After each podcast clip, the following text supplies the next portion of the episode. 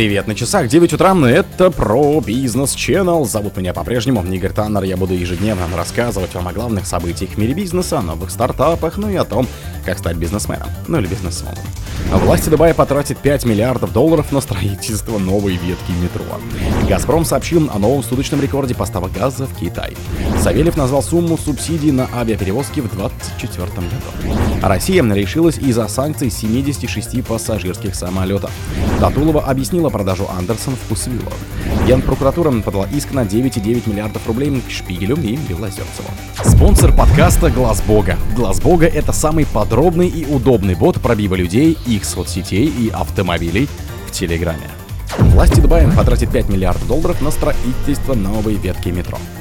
Правительством Дубая потратит 18 миллиардов дирхамов или 5 миллиардов долларов на строительство новой линии метро протяженностью 30 километров, сообщает пресс-служба правительства города в соцсети X.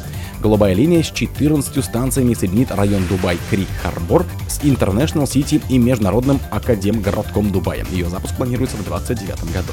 Согласно сообщению, контракты на строительство новой линии будут заключены в 2024 Маршрут соединит растущее число жилых районов на востоке Дубая. Расширение сети метро Дубая – одно из пунктов плана развития города и имеет важное значение для снижения нагрузки и на дорожную сеть. 15,5 километров маршрута будет проходить под землей, включая подземную станцию площадью 44 тысячи квадратных метров в City. Голубая линия обеспечит прямое сообщение международного аэропорта Дубая с девятью ключевыми районами вдоль линии. Ожидается, что время в пути между этими пунктами назначений составит от 10 до 25 минуток. «Газпром» сообщил о новом суточном рекорде поставок газа в Китай. «Газпром» сообщил о новом рекорде по суточным поставкам в Китай в рамках двустороннего долгосрочного договора с компанией CNPC. 23 ноября заявка китайской стороны на поставку российского газа по газопроводу «Сила Сибири» вновь превысила суточные контрактные обязательства. «Газпром» поставил все запрошенные объемы и установил новый исторический рекорд суточных поставок газа в Китай, сказано в сообщении. Объем поставленного топлива не уточняется. Согласно договору, который рассчитан на 30 лет, в год на Китай поставляет 38 миллиардов кубических метров газа. Контракт подписан в 2014 году, «Сила Сибири» была запущена в 2019.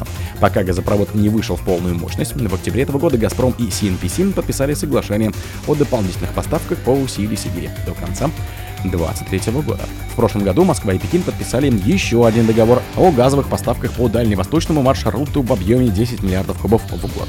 Сейчас трубопровод находится на стадии проектирования. В начале ноября стороны в проекте так и участвует Pipe China. На Петербургском международном газовом форуме достигли соглашения о взаимодействии при строительстве трансграничного участка газопровода через реку Уссури в районе российского Дальнереченска и китайского Хулиня.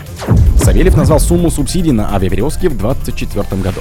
На субсидирование авиаперевозок в России в 2024 году будет выделено 25 миллиардов рублей. Об этом сообщил журналистам глава Минтранса Виталий Савельев.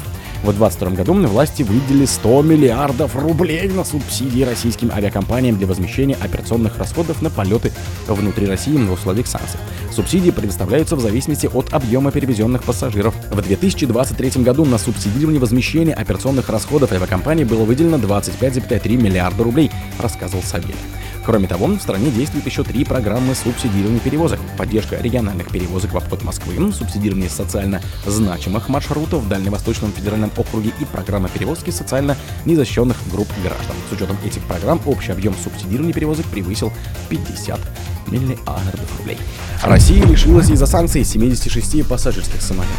Россия лишилась 76 пассажирских самолетов из-за западных санкций, заявил глава Минтранса Виталий Савельев. Нас неожиданно застали врасплох решением забрать самолеты. В целом мы потеряли 76 пассажирских судов, которые были на технических стоянках, обслуживались за рубежом, либо какие-то рейсы собирались выполнить. У нас их просто арестовали, сказал министр. По словам Савельева, сейчас в России всего 1302 судна, 1167 из которых пассажирские авиалайнеры. В марте 2022 года Савельев заявил, что российские авиаперевозчики перевели почти 800 самолетов в отечественный реестр, страхуемых в российской страховой компании, сказал он. Россия пытается договориться о выкупе самолетов с зарубежными лизингодателями, но пока безуспешно, пожаловался Савельев. Там есть запрет и требования возврата. Они не хотят вступать в переговоры по компенсации им оплаты и выкупа у них судов, пояснил министр. Отдать самолеты России не может, поскольку это означает оставить себя без авиации. В июне 2022 года Савельев сообщил, что большинство российских авиакомпаний перерегли самолеты из зарубежных реестров в отечественный. По его словам, перевозчики выполняют рейсы в 11 стран, которые гарантировали, что не будут арестовывать самолетики.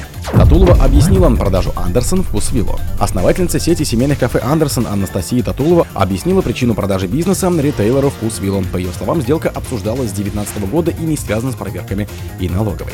Мы с партнерами получили хорошее предложение от сильной компании, которой не жалко передать бизнес. Продажа дает мне возможность сосредоточиться больше на тех вещах, которыми я занимаюсь последние полтора года. Венчурные проекты, консалтинг, офлайн проекты в других географиях, заявила Татулова. По ее словам, в разное время были разные предложения и претенденты на покупку бизнеса, но с представителями Вкусвилла первый диалог на эту тему был еще в 2019 году, а сейчас все совпало. В начале ноября сеть магазинов Вкусвилл выкупила бренд и основные активы Андерсон, сообщил коммерсант со ссылкой на источники. Татулова подтвердила продажи бизнеса, не называя сумму сделки, но уточнила, что все кафе остались в собственности у франчайзи. Генпрокуратура подала иск на 9,9 миллиардов рублей к Шпигелю и Белозерцеву. Генпрокуратура России подала иск в Октябрьский районный суд Пензы к экс-губернатору Пензенской области Ивану Белозерцеву, бизнесмену Борису и Евгению Шпигель и другим подозреваемым следует из картотеки на сайте суда. Дело поступило в суд 10 ноября и относится к категории «Прочие исковые дела».